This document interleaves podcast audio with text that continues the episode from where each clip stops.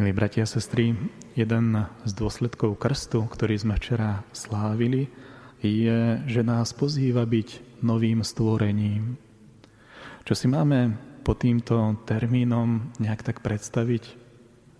Asi najlepšie sa veci znázorňujú v protikladoch. Ak chceme uvažovať o tom, čo je nové stvorenie, je dobré povedať, čo je staré stvorenie. Keď čítame knihu Genesis, tak čítame tam v úvodných stránkach o bratských vzťahoch. A čítame o tom, že tie bratské vzťahy vôbec neboli ideálne.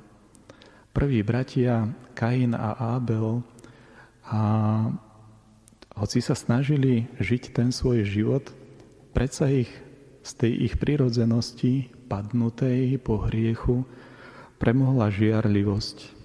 A nakoniec Kain zabije Ábela.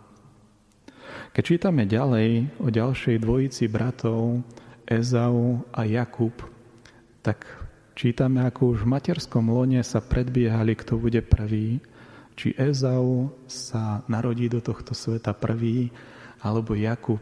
A tak čítame o takom tom zvláštnom obraze, ako Jakub držal za nohu Ezaua už v momente, kedy prichádzali z matkynoho lona na tento svet. A to ich vzalo celý život.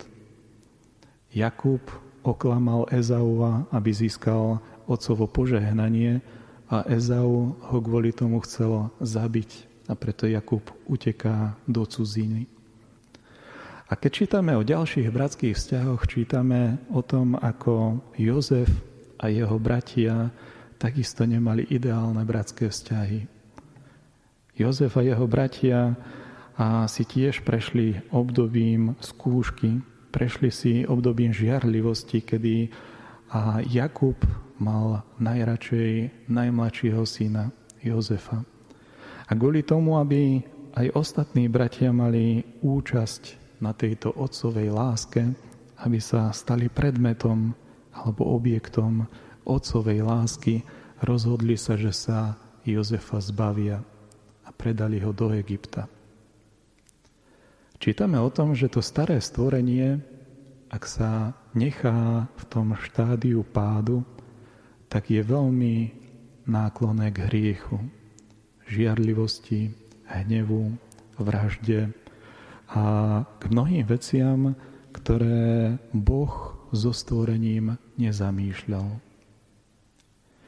Keď čítame dnešné evanielium, čítame, ako si Ježiš povoláva rodných bratov. Čítame o tom, ako Ježiš ide popri Galilejskom mori a pozýva bratov Šimona a Ondreja, ktorí mali jedného otca. A ide ďalej a volá k nasledovaniu Jakuba a Jána, rodných bratov. A keď povoláva týchto rodných bratov, povoláva ich k tomu, nie aby nasledovali príklady bratských vzťahov z, toho, z tej knihy Genesis, z toho obdobia po páde. Chce im zjaviť, že aj títo rodní bratia, hoci majú fyzických otcov, majú aj otca na nebi. A tento otec vôbec nie je skúpi na lásku. Tento otec vôbec nie je taký, ktorý by jedného uprednostňoval pred druhým, aby si niektorý z bratov musel povedať, že on nie je dostatočne milovaný.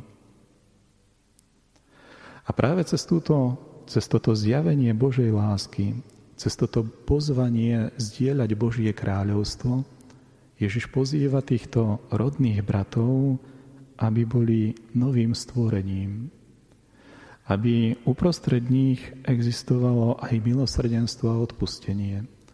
Aby uprostred nich existovala tá sila milosti, ktorá dokáže premáhať pokušenie a hriech. Aby sa takto nielen títo rodní bratia stali apoštolmi, ale Ježiš pozýva všetkých, aby ho nasledovali. Aby sa v Kristovi spoločenstve s jeho otcom v duchu svetom stali novým stvorením. Aby v Kristovi dokázali premáhať pokušenie a boli spoločenstvom milosti. Novým spoločenstvom bratov a sestier v Kristovi. Určite je to ideál, ale ideál, ktorý vďaka Kristovej obete sa stáva byť dostupným. Stáva sa byť reálnym pozvaním Krista.